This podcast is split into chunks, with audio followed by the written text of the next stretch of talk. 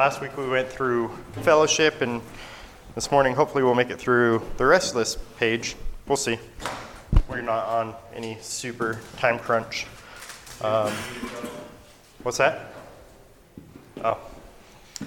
So, yesterday we went out to Onion Days and we were talking with people, and one of the questions we had on a quiz that we're presenting to people has to do with Acts 2:42. It says in Acts 2:42 it talks about uh, four different things that the early church was continually devoting themselves to. The first one was the apostles' teaching. The last one was prayer, and then the question is, what are the other two? And there are four options, but before I give those four options, do you guys know what those other two are? Other than the apostles' teaching and prayer, what are the four things the early church devoted themselves to? All right, Britt says fellowship. And what else? One more. Uno más. What's that? Breaking of bread. Yep, breaking of bread and fellowship. And then the other two options on there were giving and music, I think, or singing. That's what it was, giving and singing. And a lot of people ask me, well, what does fellowship mean? So I want to start by asking you guys, what does fellowship mean? What'd you say? Yeah. Uh, to be fair, a lot of them were younger, but I think probably four people asked me, what does fellowship mean? Yeah. Nobody asked me what singing or giving or breaking of bread even meant, which was kind of surprising, but I'd say probably four people between yesterday and Friday asked me, what does fellowship mean? So, to you guys, what does fellowship mean? Being that we talked about that last week. These fellows in a ship. Isn't that, it's, it's not what a lot of people think it, I mean, have it wrong. I mean, because a lot of people think just because you and I, the three of us sitting and talking, it's, it's fellowship. But I think it's more than that, you got the definition of it is. But, uh, that's, I, I don't think it's as simple as what we think it is, as far as just, oh yeah, we're sitting here talking at the table and, you know, it's fellowship. That could be wrong. It's developing a relationship, See? Okay. in my mind. With with who? Who is in view? Oh, well, In. yes, believers. Believers. Okay. Believers So- developing It's a- a More than triage. casual relationship. It's triage for hurting people and sharing each other's lives. Yeah. Yeah, so in that you get an, an aspect of counseling and discipleship and, and growing and developing. So, yeah, it, it definitely is more than just talking and hanging out, though it can be as simple as talking and hanging out when the right crowd is in view. When you're fellowshipping with believers, um, that's different from just kicking it with the guys at the bar or, you know, in your basement or whatever it might be. Just random people who aren't indwelt with the Holy Spirit, but we have that unity in the Holy Spirit. We've all been baptized into the one body. We have one faith, one Lord, one baptism, and we have a, a unique, distinct fellowship amongst us. And we can experience that when we meet believers out in the community that we don't know. When we're traveling we go to a different church, there's a unique fellowship, a unique bond that we have. Um, I met a couple of people over this last weekend that were at least professing believers, and there was some kind of kindred spirit, right? Some kind of fellowship there that uh, they felt comfortable enough to come up to me and to be jovial and open. And of course, that's all outward, but fellowship really can only take place within the body of Christ, within the church. Uh, doesn't include uh, unbelievers and, and believers like fellowshipping together, because that's not fellowship. Jim. I think the difference is the Holy Spirit, you know. When we fellowship believers, the Holy Spirit is there. Jesus said, what, what, where there's three or more gathered in my name, uh, I'll be there. So, I mean, we, we know we've always got the Holy Spirit, but there's something about a group of believers believing together that enhances the presence. I don't know if that's the right way to say it. Yeah, probably not. I never, I mean, you know, because before, like, well, if they're believers, the Holy Spirit's there, there's something special about Yeah, a group of believers. yeah, for sure. That's good. Uh, we do want to remember that the Holy Spirit dwells 100% within each one of us, which is a, a crazy thought. Um, that the, the God of the universe dwells within us without just taking a part of Him. Just as uh, Jesus isn't one part God, the Holy Spirit isn't just one part within me, one part within Andy, um, but He dwells completely within us.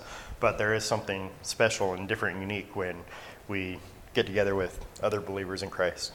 It's a good thing. All right, any other thoughts on fellowship before we move on to ordinances? That's where we had left off last week. All right. Ordinances. Maybe this will work. Let's see. All right, there are two ordinances the Lord set up during his earthly ministry that Christians should observe. What are they? Baptism. Uh-huh. Baptism, water baptism, believer's baptism. Communion? Yeah, communion, breaking of bread. Good. The Lord's table or communion and believer's baptism are facilitated through the local church. Baptism happens once post salvation, and communion is a continual thing that we practice throughout our life. Those are the two ordinances recognized by the church, um, by at least our uh, offshoot of the church. We talked about uh, recently, I guess, the history of the church and how there were different branches of the church.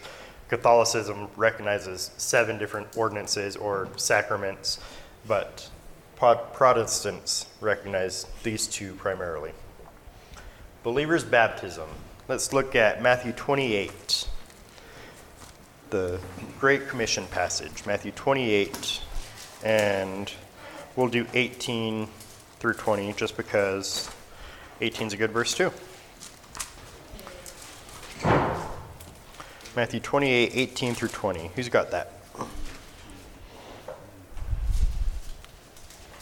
You got it. Thanks, Andy. And Jesus came up and spoke to them, saying, All authority has been given to me in heaven and on earth. Go therefore and make disciples of all the nations, baptizing them in the name of the Father, and the Son, and the Holy Spirit, teaching them to observe all that I commanded you. And lo, I am with you always, even to the end of the age. All right, perfect. So, why should a person get baptized?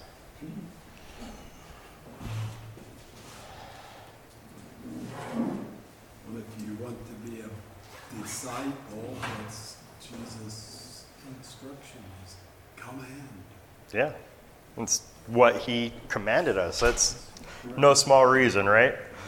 Uh, I always like listening to R.C. Sproul talk about his experience in, in college where his professor asked him, well, he asked a whole class, why should we evangelize? And he said that he was comforted when he started at the under, other end of the class and he went around to, to ask, answer this question, but nobody knew the answer. Like, well, I don't know, I don't know. And uh, he spoke of his anticipation building and rising as his professor got closer to, to him, and everybody kind of looked up to RC, knowing that, well, he's a, the guy who was going to know the answer.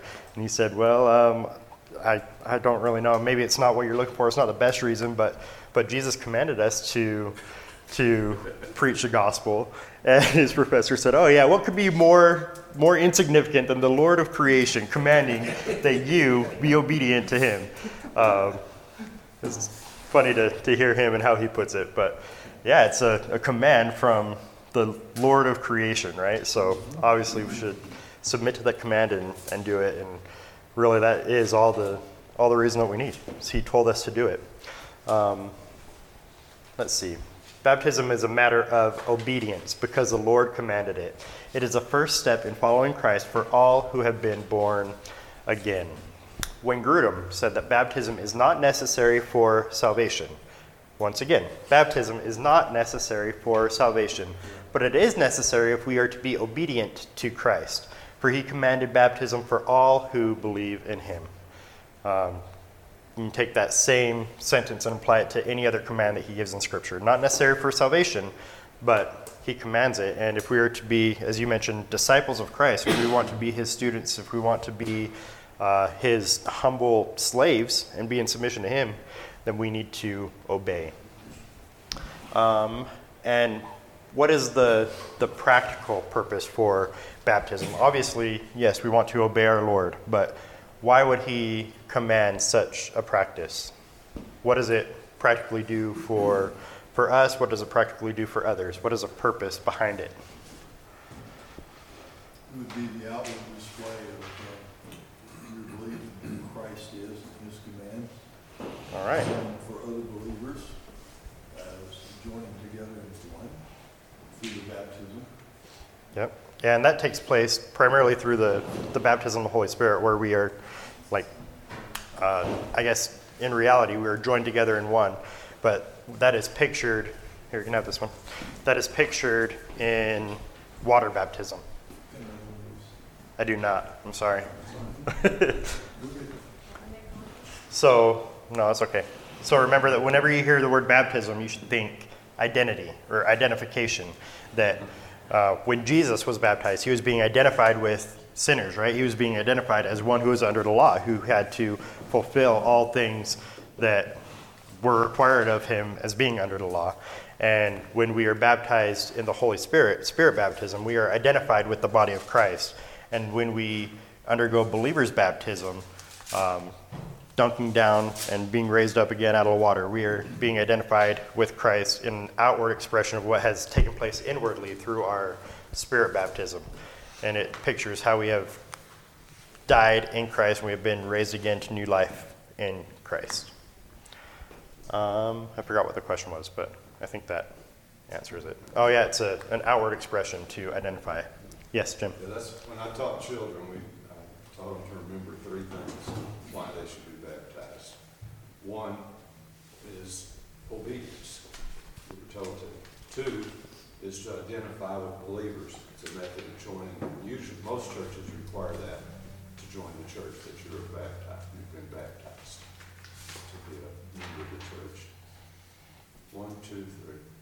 See, I don't remember what I taught my kids. Maybe unbelievers? Uh, oh, it's your first, it, it should be, or could be, your first public profession of faith. Mhm. Gives you an opportunity to profess in public that you are a believer. Jesus said, confess me before my Father, I'll, if you confess me before men, I'll confess you before my Father. Mm-hmm. So it gives us our first, maybe our first, or at least one of our earliest opportunities for a public profession of faith. Yep. We're to be a, a set apart people. And that's one way that we can be set apart and distinct from the world, is to be baptized and to be identified with this other group of people who are also holy and distinct and set apart. Jerry. I just wanted to say, all these discussions, which I've been part of for a long time, we tend to just skim over the first statement he makes there, which should be the most amazing statement we ever read about Jesus. In 18. All authority has been given to him in heaven and on earth. Mhm. It's easy to say, but that is, well, that's very, very, very profound. And especially it's the last sentence in Matthew, who presents him as, as the king, so that's really appropriate that he should make that clear. Amen. Yeah, and especially in, in our circles, I think we can have a tendency to look at that as a, a future thing. That, um, yes, Jesus came as our, our the humble servant, right? He was washing the feet of his disciples, and one day he's going to come back as king. Well, he is king right now, and he is going to come back and he is going to reign as king. But he is presently sitting on a throne. He is presently um, the one who holds all rule and authority in heaven and on earth. And we need to not look past that, not, not breeze past that for sure. It'll be fun to get into eschatology and look at that and just the, the awesome power of, of Christ. And um, I, again, this last weekend I was talking about fearing the Lord with a bunch of people. And that will be a, a day when it will be very easy to, to fear the Lord because we'll see him in his might, in his power, in his glory. Jim. I've used that very phrase to witness to people who don't believe that Jesus is Jesus has all authority, what happened to God? He retired? Uh, You know? Yep, that's a good point. He is God. He has all authority. That's, that's God's job, all authority. Amen. Uh, another good thing to point out in that passage, um, we're not necessarily here to look at that, but um, in verse 20 it says, teaching them to observe all that I commanded you. Um, that's a, a phrase that is speaking of the totality of Christ's teaching, which includes um, everything that he taught from age 30 to 33, and in particularly the Sermon on the Mount, Matthew 5, 6, and 7 which a lot of people will write off and say, well, that's not for the church. That's just for, um, for the Jewish people. It's just for Israel because that happened before the church was formed. It happened before these things. Um, we call those people hyper dispensationalists, where they draw very stark lines in, in Scripture and they'll say, well, this is for this group of people, this is for this group of people.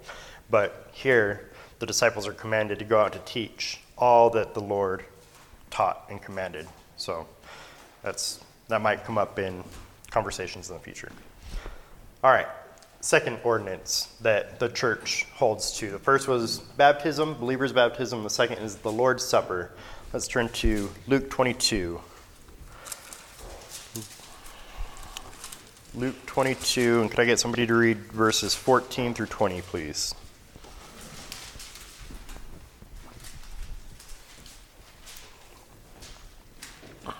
Fourteen through twenty. Yeah, Should be a familiar passage for us by now.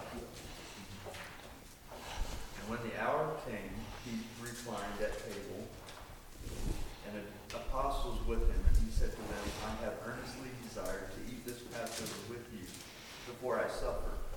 For I tell you, I will not eat it until it is fulfilled in the kingdom of God.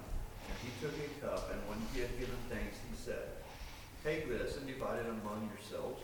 For I tell you that from now on I will not drink of the fruit of the vine until the kingdom of God comes. And he took bread, and when he had given thanks, he broke it and gave it to them, saying, This is my body, which is for you. Do this in remembrance of me. And likewise the cup after they had eaten, saying, This cup that is poured out for you is the new covenant in my blood. All right, thank you. Why should a person partake in the Lord's table? He told you. Amen. Good job. Logan's learning. because he told us to, right?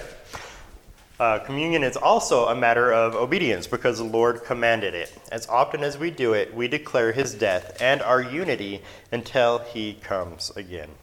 So, once again, simple obedience is all the reason we should need for anything that um, the Lord Christ commands, right? Because he said so. Because all authority in heaven and on earth has been given to him, and that's what he declared that we should do. Um, but again, here we can see a, a glimpse that we are declaring his death and our unity until he comes. And we've talked about that for the last couple weeks, and we will continue to do that today as we wrap up our um, chapter in 1 Corinthians 11. All right, review time from last week's sermon. We get to do that a lot in Sunday school, but not for sermons, so I get to test you guys, I guess, and see how well you learned last week. Catholicism teaches transubstantiation. And trans- transubstantiation teaches that the bread is literally the body of Jesus, and that the cup, it literally becomes the blood of Christ. What is the other view that kind of stems out of transubstantiation? Do you guys recall? Cons. Consubstantiation. All right. And what does consubstantiation teach? It's kind of difficult to articulate. It is hard to say. It's hard for them to say, so. The spirit of God is included? No, that's not. yeah, that's the other one. Okay. All right. Anybody else before we cheat want to take a stab at it? Do you remember what con means, that prefix? With, With With? so it's both and is what you're trying to say. Yes. Yeah, so transubstantiation says that the bread and the wine actually becomes the body and the blood. And so it's no longer bread and wine, but it's body and blood, even though it looks like bread and wine. Um, again, we're going to have to kind of try to change our thinking to understand this perspective. That's transubstantiation, that's Catholicism. Consubstantiation says that um, the bread and the wine still remain the bread and the wine, and just that Christ kind of is with, in, with, and under is the terminology they like to use. In, with, and under the bread and the wine. And people have used the illustration of a sponge, how a sponge, soaks up water. It's still a sponge, but it's full of water. And the bread and the wine are still bread and wine, but they are now the body and the blood physically of Jesus. So um, that's what Lutheranism teaches that the body of Christ is in, with, and under the elements of the bread and the cup. And then the one that Britt was referring to is the Reformed view that says that Jesus is spiritually mys- mysterio- mys- mysteriously, right? Mystically, I guess I could have said. Um, I'm sure there's some distinction there um, within the, the elements. And then we hold to the memorial view that we are remembering what Christ has done. And the bread and the wine just serve as reminders of his body and blood. Any thoughts or questions on that or on last week's sermon? Because I know it can get messy for sure. The argument against the memorial view is that you're just remembering. It's just an act, hmm and it's there's no sacredness there. Basically, is what they're trying to say. Yeah, Calvin said, Well, I don't want to just make this another empty memorial, another empty ritual that, that we go through. And I think that's just a, a straw man because that just assumes that the other rituals that we do are empty. And I would say, no, let's elevate those other things that we do. Let's elevate music, let's elevate prayer and the teaching of the word and realize that Christ is omnipresent, right? He is everywhere with us. And as we were mentioning regarding fellowship, there's a, a special sense in which we come together and we are able to experience Christ in a way that we're not able to experience Him otherwise. Not that He's not with us all the time, 100%, but when we have fellowship with the body of Christ, there's, there's something special there. And that takes place across all the different activities that we partake in, not just the Lord's Supper or baptism. Logan. So if that that it's literal and or, you know, or both of them actually. Yeah, and consubstantiation. At the first supper here, he hadn't, he hadn't given his life yet. Mhm. And so how would that work? I mean, That's a great question. Yeah, that's a great question for, for both of these views. Right. How is Jesus saying, Here, here's my body, take and eat, when he's sitting right there with them? Uh, that's, that's a problem for them. And then, again, what happens when they actually swallow that, that body and blood of Christ? What happens to it? Or if it's left over, when we have leftover bread, we have no problem setting it out there and just eating it as snacks. If you had somebody who came from a, a Catholic background coming here, they might be appalled by that and be like, "What are you guys doing? That's that's the body of Christ." And we would want to show grace to them and um, lovingly approach that situation, but they would have a completely different understanding of what those elements are and what we're doing, and just snacking on the body of Christ. That would be appalling to to many. Well, it's also related to the Passover. And so you need to think through and make sure that's all consistent too, because the Passover was to be reenacted in a, in Metaphor. a lower court case. So that also was a reminder that that Passover did not cover them because that was all referring back to the Mhm. event. And and so that's, this is very consistent with that, it's referring back to that one event, a once and done thing. They didn't have to, they didn't have to do the Passover to keep God from killing them every year. Mhm. That didn't bring them up out of Egypt or Right. Yeah. And during the Passover, if you guys have ever been to a Seder dinner, then you guys will know that pretty much everything that's on the table has some kind of semblance, some kind of importance. Um, they have the, the bread, the unleavened bread, and that represents the, the unleavened bread that they had to take up out of Egypt. There's a, a meaning behind that. That's a, a symbol. Um, they had bitter herbs, or horseradish is what I've used when I've gone to one. Um, and maybe that's something else I'm getting confused, but bitter herbs that represent the, the sins of the people. And these things that are sitting on the table, they are pictures, they are representations of different things, just as the, the cup and the bread were meant to be when Jesus took and said, We're not going to hearken back to, to Egypt anymore. But when you take this, I want you to remember me and the sacrifice that I'm about to offer up for you guys in a matter of hours. So he was completely flipping the script and saying, um, It's about me. And so this practice you need to take and do now in remembrance of me. I think the wine is actually the blood of the lamb, if I remember right. Yeah. That's how we are to recall it, right? The blood Yeah. of Blood our of- lamb. That's right. All right. All right. The ministry of the word. Any other questions on ordinances before we move on? All right. This is the other, the next mark that we want to recognize for a local church ministry of the word. If we believe that God grows his people through the power of his word, then it should be of utmost importance that spirit inspired revelation is centered to the gathering of spirit indwelt believers. Pretty simple, right? If that's important to us, then we need to make sure that it's happening and that it is indeed centered around the Spirit. All right, let's look up these passages real quick that go through and talk about teaching. I'm going to grab 2 Timothy 4 1 through 5. Will somebody grab Titus 1, please?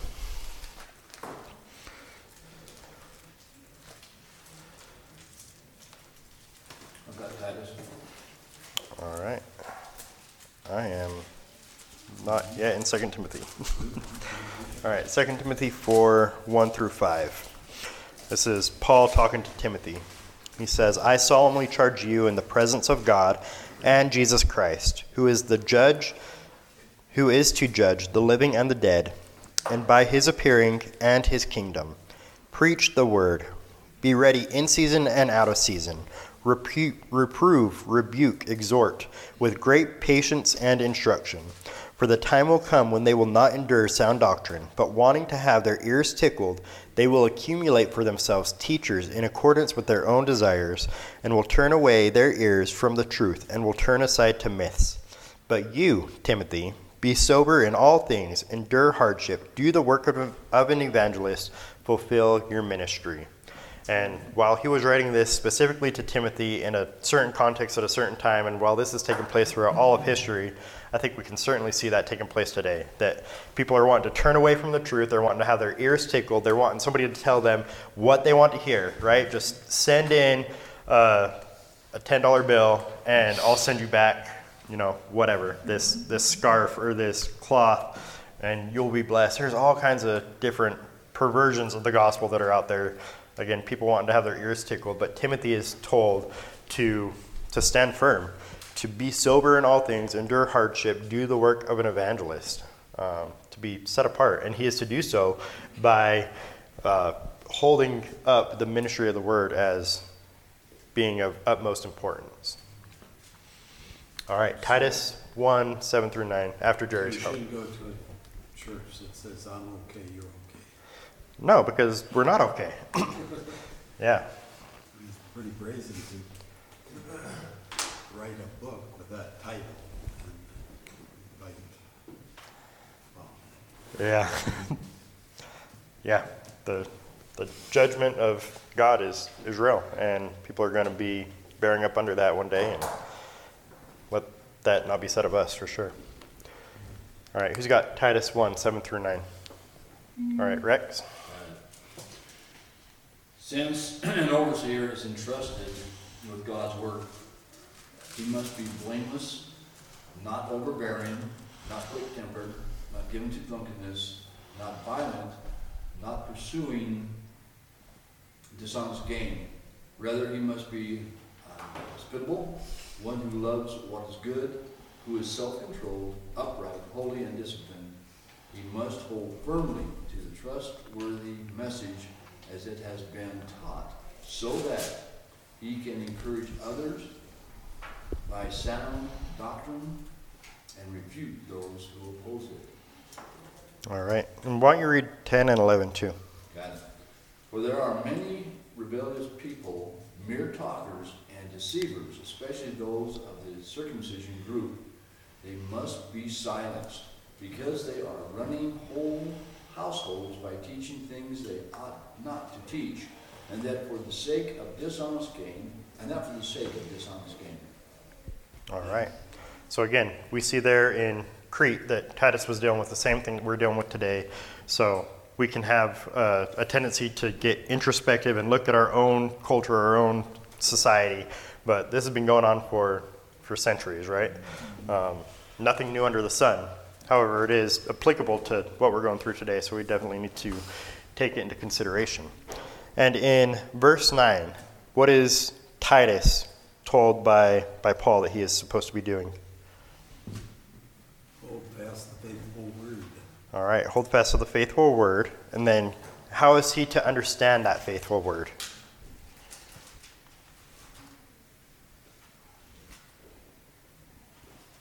In accordance with the teaching. All right, in accordance with the teaching. So, even at that point, there was already a teaching that was set up, that was established. And Titus was told, you don't just take this word and make it say whatever you want it to say, right? You don't just insert your own doctrine and, and twist it to your own understanding, which is, again, what people do. They'll go and they will uh, proof text a verse, they'll just take out one verse and they'll say, oh, well, the Bible says that you shall not judge. Well, yes, it does, but that has a, a context, that has a meaning, right? The Bible says I can do all things through Christ who strengthens me. Well, yes, it does, but it has a context and a meaning. And so Titus was told that he needs to teach the word faithfully, hold fast faithfully to the word, but to do so in accordance with the teaching. So he doesn't get to be the, the ultimate authority on what he wants to do, how he wants to teach these people, establish these churches, um, but he is to do so in accordance with what's already been laid out before him. And if you look down farther into verse 9, he's to do this both so that he can exhort in sound doctrine, uh, that is to, to teach and to, to build up within the church, and to refute those who contradict. So you can look at that as like a, an offense and defensive, that he is to exhort offensively, to come and to teach in a setting like this, that this is what we are to hold to, this is what we are to believe, this is what we are to do, and then to turn around to uh, the Judaizers or to the, the wolves that come in in sheep's clothing, to those people who want to have their ears tickled, and he's able to refute them and say, no, that is false, and this is why that's false. Because there are always going to be people who take and twist and malign and pervert the truth of the scripture. So, that statement with teaching, I would assume that he's talking about the teaching through Jesus, from Jesus Christ and from the apostles, and no others. yeah, so it's it's all we can go back to our, our bibliology study and talk about revelation and, and inspiration, how God had inspired these specific apostles to to teach his word. Um, Deuteronomy 13, Deuteronomy 18, you see the, the test of a prophet. If somebody says something that doesn't line up with what God has said, then that person's a, a false prophet. If they send you after another God, that person's a false prophet. And so you need to line up your teaching with the teaching of God. Um, I think I was talking with somebody yesterday. I don't even remember who it was, but we were talking about um, just how we how we can know anything. The only way that we can know anything is either if we were there or if it's been revealed to us. Oh, it was Roy. Roy's not in here, but he was talking to somebody about um, evolution, and this person was adamant that we evolved and that the Earth is millions of years old. And Roy pressed him on that. How do you know? And he said, "Well, science tells us." Well, what does that mean? Science wasn't there, right? Science doesn't know. Science, by definition, is testable and observable and repeatable. And the age of the earth and the beginning, the origin of the earth, isn't something that's testable, observable, and repeatable. So either we had to have been there ourselves, or we have to have known somebody else who was there. And you and I, knowing the Almighty Creator of the heavens and the earth, we know somebody who was there, right? And so we have revelation um, from God, and that's how we know what He has told us. And He has continued to reveal to us through His prophets and apostles throughout the ages and given us specific revelation in the Bible. We have general revelation from looking at the mountains and the trees, and by that, we are held accountable. Nobody's without excuse because we can know somebody put us here, right? We didn't just be birthed from the grass or from the dirt, like some people like to claim.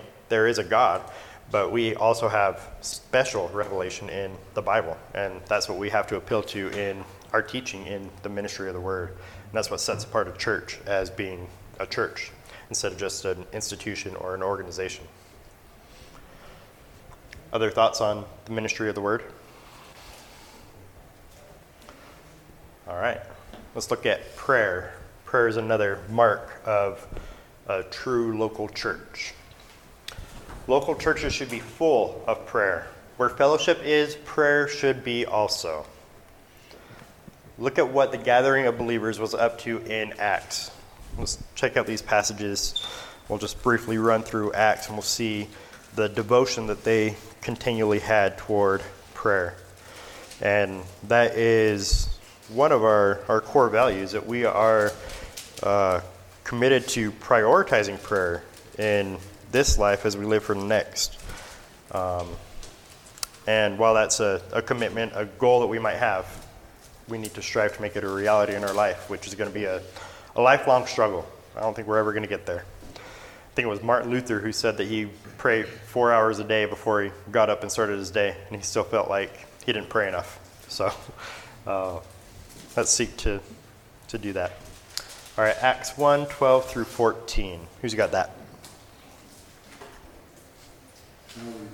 Okay. Then they returned to Jerusalem from the mount called Olivet, which is near Jerusalem, a Sabbath day journey away.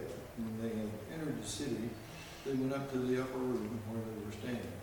That is Peter and John and James and Andrew, Philip and Thomas, Bartholomew and Matthew, James the son of Alphaeus, and Simon the Zealot, and Judas the son of James. These all being so let's go to 12, Yeah, 14. 13. These all with one mind were continually devoting themselves to prayer along with the women and Mary, the mother of Jesus, and his brothers. All right, what are some things we notice in that passage?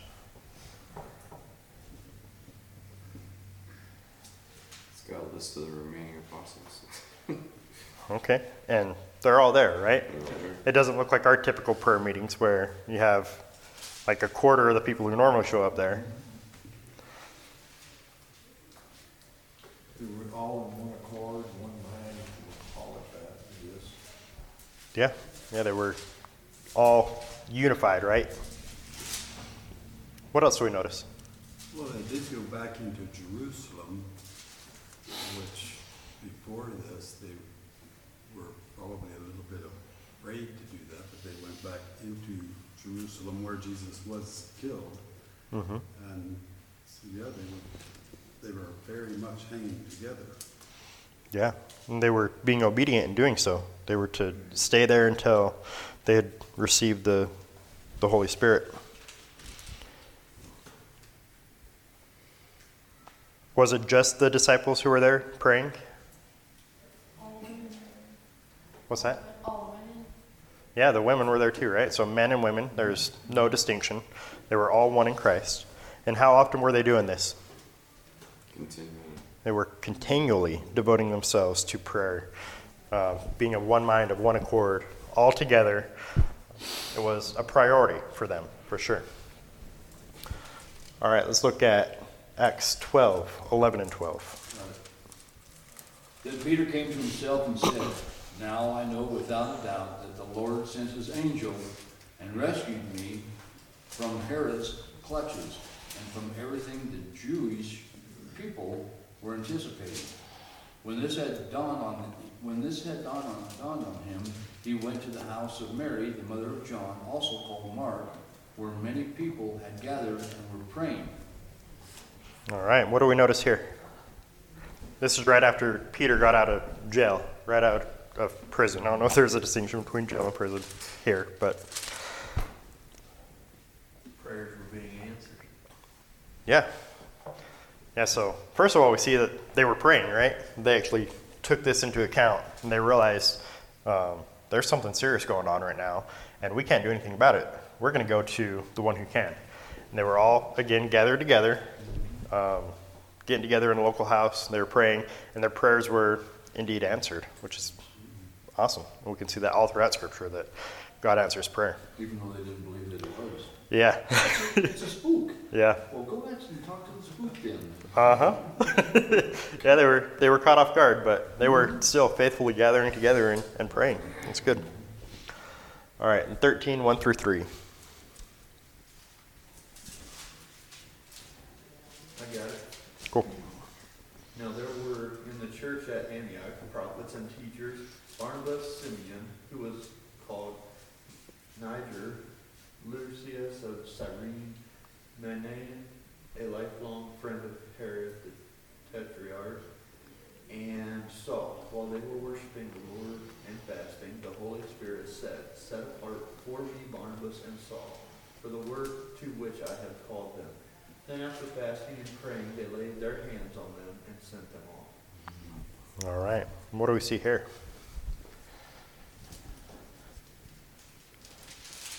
First of all, are they at Jerusalem here? No, No, where are they at now? Yeah. They're Antioch. All right, so they're they're spreading out. They're moving, right?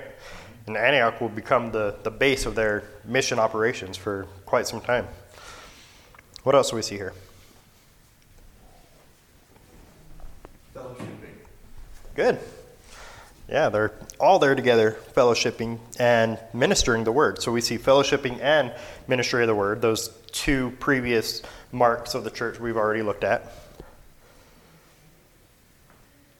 And Saul was there, who later became Paul. Yeah. Yeah, he was included by this time. Remember, for a while, people were kind of on edge. They were suspicious of him, and uh, understandably so, right? But he was now there. He was welcomed in among the fold. Well, by the time he got there, it'd been several years, right, before, I mean, from his conversion. Yep. Yeah, he took 14 years and went off and Right. met with the Lord. So many people didn't even know when came back. hmm It's amazing. Yep. And at this point, he's seemingly uh, a leader in the church of sorts because he's being commissioned. Um, it's while they were ministering the word and fasting that the Holy Spirit said, Set apart for me Barnabas and Saul. So they're being commissioned here by the Lord Himself.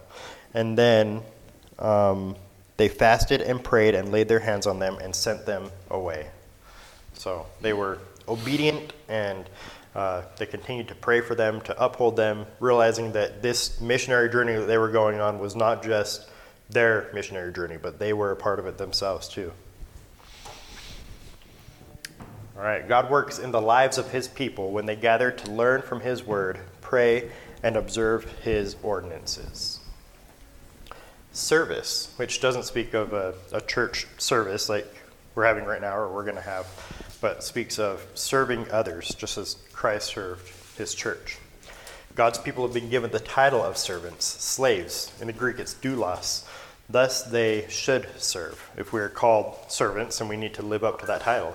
If we are called believers, we need to live up to that title, right? We're called children of God, we need to act like children of God.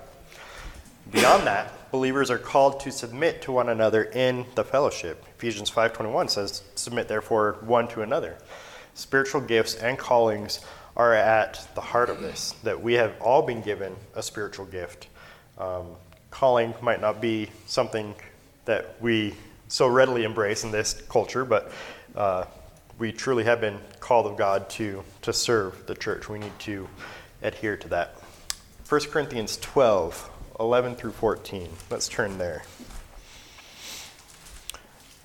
And here we'll also see the, the unity that we have within the body and the diversity.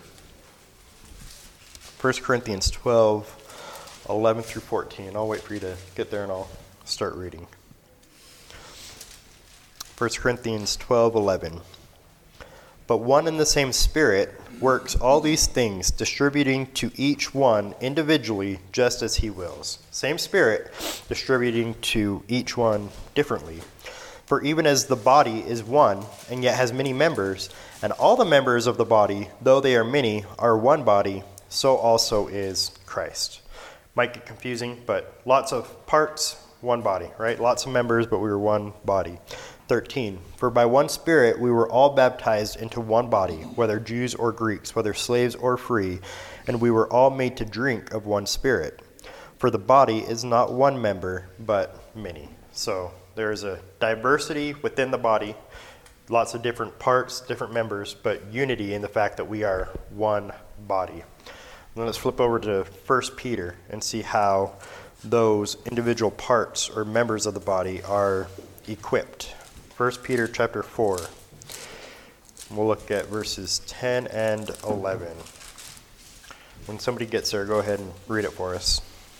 As each one of us has received a special gift, employ it in serving one another as good stewards of the manifold grace of God. Whoever speaks is to do so as one who is speaking the utterances of God. Whoever serves is to do so as one who is serving by the strength which God supplies, so that in all things God may be glorified through Jesus Christ, to whom belongs the glory and dominion forever and ever. Amen. Amen. All right. So here we see that everybody in the body has a spiritual gift. So uh, you can't just cop out and say, oh, well, God hasn't gifted me to do anything. Um, maybe He's gifted so and so or such and such, but He hasn't gifted me. Uh, he's gifted everybody in, in the body, and He's gifted people differently, but the purpose of the gift is not to serve ourselves, but to serve the church. Remember that when Paul was speaking about speaking in tongues, he said, I'd rather speak five intelligible words that are understandable than 10,000 words that nobody can understand. And you actually stop and think about that. You can't say a whole ton in five words. But Paul realized that the importance wasn't in uh, making himself look special or unique or just, it wasn't just limited to his relationship with God, even though that's important. And Paul out of all people would recognize that his relationship with God is important, but he wanted to bless and encourage and build up and edify the church. That is a purpose of a spiritual gift to build one another up. What is the purpose of the diversity of gifts in the body? Well, there's many different parts, so there's many different functions that have to be accomplished Yes. in any body, organism, or organization, or machine. You've got lots of different things going on. There has mm-hmm. to be a lot of different things going on. Yeah, absolutely. Even just taking one small aspect of our, our church service and looking at our music. If we just had Jerry singing and three other people that were just like Jerry, then that wouldn't be quite as glorious as it is the way it is now, right? As great as Jerry singing is, it's nice to have a guitar. It's nice to have some female voices in there, right? If we just had five box drums up there, that wouldn't sound good. but you take different parts and different pieces and put them together, and it sounds better than it would have otherwise. we'll put it that way. Yes. Or an attempt at it. But yeah, it's no, I mean, just think of a, a symphony orchestra, you have Mhm. many things that sound different from each other, vastly different. It's- Yeah. It's just, well, percussion, and, uh, that would, it's just the, the most obvious, simple thing, and yet we still seem to have a problem with being different and always want to go to uniformity. It's just the Yeah. hardest thing in, in all of humanness. Yeah, we should not equate unity with uniformity. Not the same thing. It Um, doesn't, it doesn't do any good. It's crazy. Yeah. But that's where man made religion wants to go. Because we want to be in line. We want somebody to tell us what is the list, what do I have to do? Okay, I'm going to do that, and then I will be accepted and approved by God. Well, that's not how it works, right? Jim. I've also heard people use the idea of gifting as an excuse not to do things, Mhm. because it's not my gift. Mhm. And I don't think that's the way it works. Nope. I mean, I've heard people say, I I don't share the gospel because I don't have the gift of evangelism. You know, That's where you go back to obedience, right? Yeah, God said it, we need to do it. and that, you know, that means any job to me in the church even, you know, whether it's preaching or mowing the grass, you don't say, well, I can't do that, it's not my gift. Yep. You know, we can, we can be service ministers in a lot of different areas. You know, we shouldn't limit ourselves to one thing. Amen. Good. And Jim is a great example of that. Appreciate you. Do you have something, Jerry? Uh, Special gifts, I think, are important to note in this, Peter, because not all are given the gift of preaching or teaching, which are special gifts, in my view. Uh, Not that we can't portray the word of God and give it to someone as a gospel for intent of uh, salvation, Mm-hmm. because that is a command in that sense of the word. I know preaching and teaching is not a command, it's a gift that God gives you, and then it becomes a command to use those gifts for the purpose of what they're designed for. God, I think it brings out these diversities, but like Jim was saying, the, the overall view is that we have many aspects of gifts that are not included as special gifts that are universal to many. And those are the gifts that, when God lays out a command, they're universal. Mm-hmm. And he expects you to do that because he gives you that gift to do that. And evangelism is one of them. I mean, he puts the words in your mouth, he puts the things in your heart for conviction of those. But there's other things in service, just like where it be or mowing the lawn, Mhm. whatever it might be, he gives you that. Or taking care of the books, or whatever it may be in the church. There are diversity of gifts, but they're also, anyone can do it probably. Yep. Because you have that ability through God. And a responsibility to serve the, the body that is your body. This is your guys' church. So you guys should serve this church and uh, take, take ownership and realize that this isn't just a church that, that is here. It's not Jeremy's church. It's not my church. It's not anybody's church but, but yours, right? Uh, I mean, ultimately, it's God's church, but He has entrusted it to you, and you guys should take ownership of it. All right. Um, let's see. What questions would come to your mind if you encountered a church that was full of consumers rather than servants? Obviously, that wouldn't be a good church, not a healthy church, right? Another one we did. And yeah, there won't be anything getting done as it should be. One of the implications of this teaching, that is, service in the church, is that every person has a ministry in the church. God has given gifts to his people for them to steward in the context of the local fellowship. The local church is full of servants using their gifts to serve, and that's certainly true here. Um, could always be more true of more people, but I am thankful for the servant heartedness that God has placed here. Yes. Yeah, know, another thing with, with the students and stuff too, some of those say, well, I don't, I don't have a gift. Where you've got guys here who are interested in something, and they need to get with somebody who knows, is already serving that capacity. Yeah. To learn how to do that, or whatever. So we have more people, we don't have one guy that knows how to mow the lawn, everybody else down around like dummies, because they don't have a clue what to do to mow the Mhm. lawn. But if you have those that at least have the initiative, to go, I want to learn. It's just like out here at Onion Days with the, the questions and stuff. I'm standing around and watch you do that all day long. But you got guys that go, I, I wanna, I wanna attempt this, and, and then pretty soon you've got many guys that are doing it. You do it two or three times, you get more comfortable with it, and you can Absolutely. get in there and serve more effectively, even.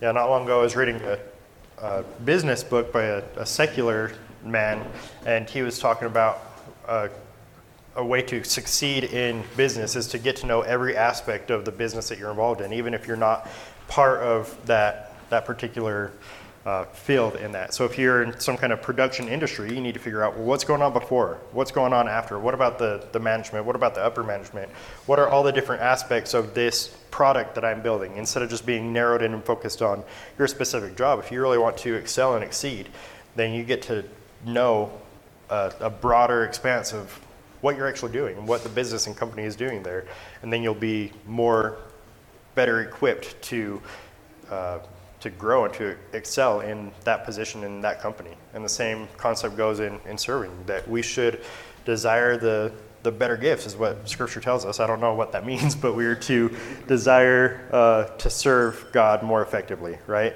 in whatever way He would use us. You know, and, and in fact, down in California, this guy, big one, big, big, all of a sudden, you see this guy, nobody knows who he is, he's working, don't talk to a lot of people, works, next day, he's over here, next day, he's over here working. One day, he shows up in a suit and tie with all the head honchos.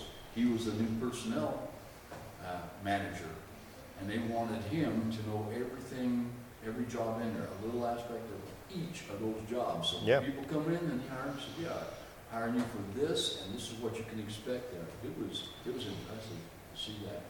Yeah. That they would do that, I just have a guy come in and not know anything about the company. Yep. Yeah, that's wisdom, even worldly wisdom, but that's wisdom that we should take and apply and utilize in the church. Andy?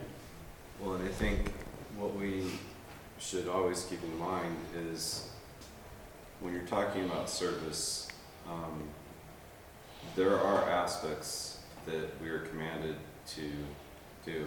Evangelism is Not optional. not number one on my list. It's not optional, but it's not number one. It's not even Yeah. number 10 on my list.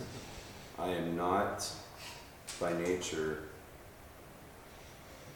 uh, confrontational because I tend, I, I can get angry, and that's No that, bueno. That that spoils the entire purpose of doing your evangelism. Yeah. So it's when I speak to people that I don't know, um, I always have to go into it with the heart that this is what my Lord has commanded me. You know, drown it in prayer, hmm right? And ask people to be praying for me um, so that I, I'm not getting in the way of the gospel. That's because there's excuse me. It's kind of arrogant, but there's a tendency in evangelism to think that, well, you're going to convince someone. Well, you're not hmm. convincing anyone of anything. No.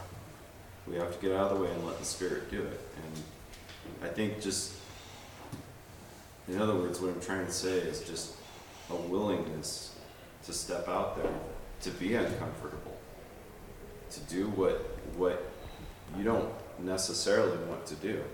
I don't like scrubbing toilets, but I'll do it if that's what we need to do here, Mhm. right? And that should be our, our attitude towards any service that we're going to do. We need to soak it in prayer and humility and, and check our heart first before we do it. Not to do it for any kind of praise or outward expression, not to do it because you want to be confrontational, which happens in evangelism, but we want to serve with the right motive, right heart. Um, and Andy tomorrow is going to be going out and evangelizing from 12 to 2, so be praying for Andy. Um, Please be praying. and be be checking your own hearts and seeing and, and asking yourself and asking uh, you can ask me you can ask jeremy or mark how can we serve around here because it's a, a need that we have we're told to be a church that serves and if you don't know how you can serve and where you're gifted that's something that you need to figure out because it's a command uh, let's close with this quote by wayne grudem and then we'll go take our break Wayne Grudem says that this should remind us of the abundant favor that God has given us in undeserved as undeserving sinners, and should also make us realize that many different Christians with diverse gifts can be the channels through which grace comes to us. It's good to serve in the church. That is, in fact, one of the marks of a local church. We'll grab the next two next week and perhaps get into our next lesson. So, thanks, guys.